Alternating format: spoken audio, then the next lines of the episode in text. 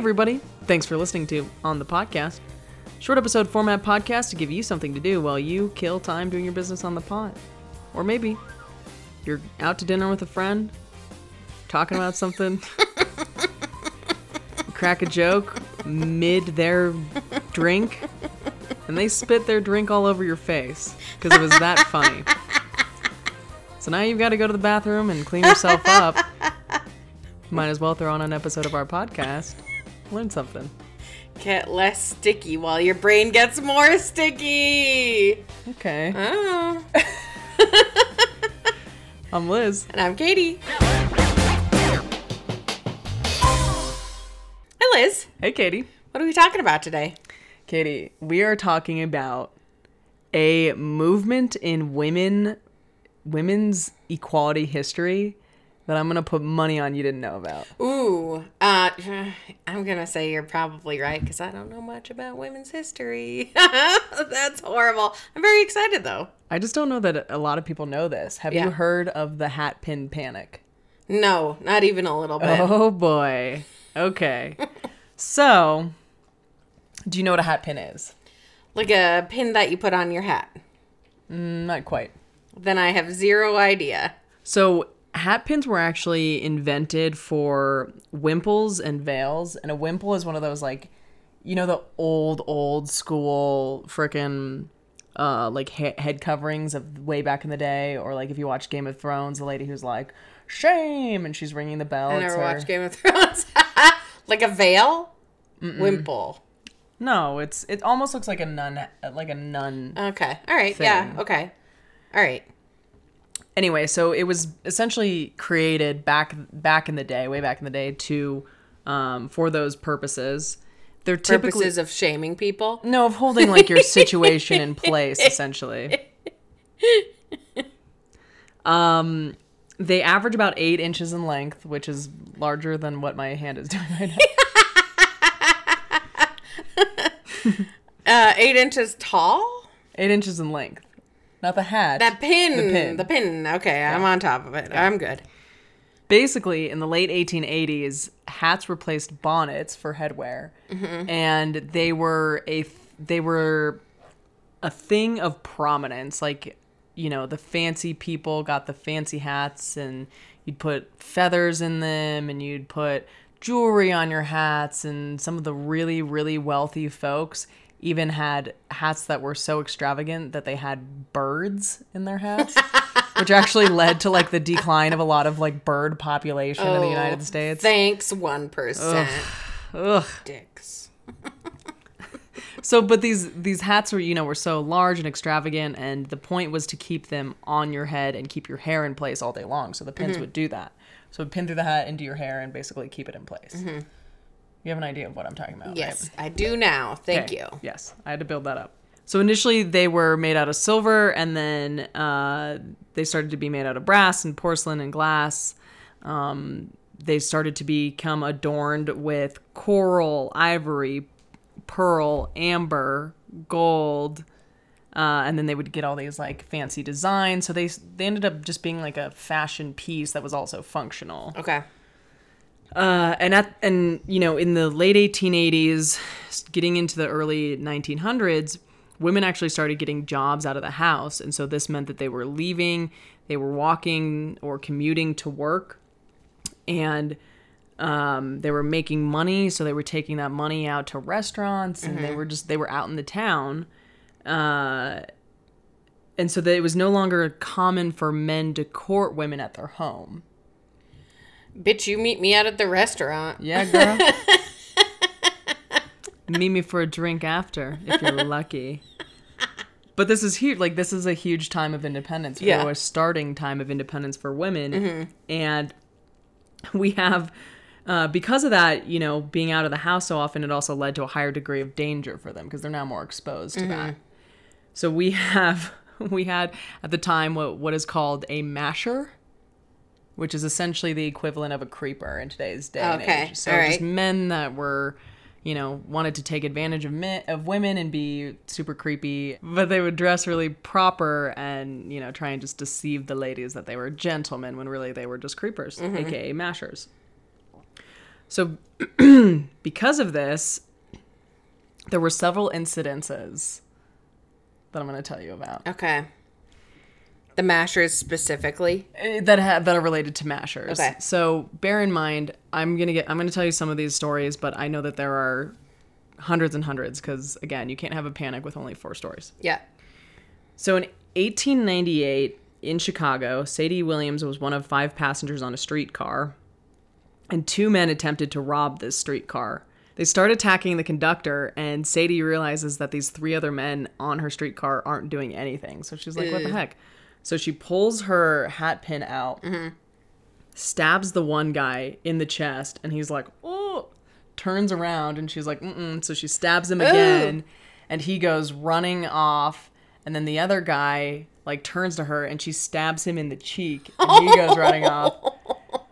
yeah, and then she's like, and then she's like trying to ask the conductor if he's okay, but then she passes out because you know it was probably She's like, overwhelming. yeah, she's a, she's a fair lady. But so she stopped this guy from being Wow. this- good for her. from everybody from being robbed. Use that weapon. Yeah. In 1901, there were four girls between the age of 17 and 20 who were attacked by two men on a bridge. And while they were being assaulted, a couple of the girls yelled out, "Use your hat pins!" And they they stabbed these guys multiple times, and the guys fled. I mean, again, like eight inches at Yeah. the small at the average. So some of these pins were huge. Yeah. Yeah. Uh, in 1903, Rosa Wilson was in a streetcar in New York. Uh, this man, this man gets on and is standing in front of her and just keeps nudging her with his leg. Mm-hmm. And she's finally like, "Okay, I've had enough of this." Fucking enough! so she pulls out her pin and stabs him right in the leg. Just for like touching her. I think he was being creepy. Again, remember a masher, a creeper.